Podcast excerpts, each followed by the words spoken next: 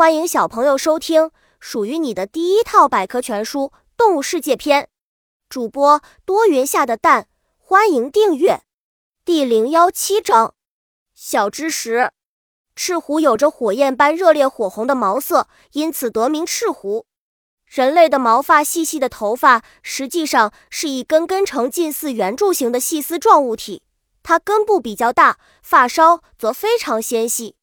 我们把肉眼可见的部分称为毛干，而把皮肤深处的称为毛根。人类毛发是以涂毛的作用，毛是动物表皮角质化的产物。哺乳类身上的毛可分为刺毛、绒毛、触毛等类型。动物的毛常会受到磨损并褪色，而定期换毛则是它们适应季节变化的结果。皮毛引来的灾难，人类还处在茹毛饮血时。就已经开始用兽皮来遮身蔽体。为了获得皮毛，人类大量捕杀像狐狸、雕类的动物。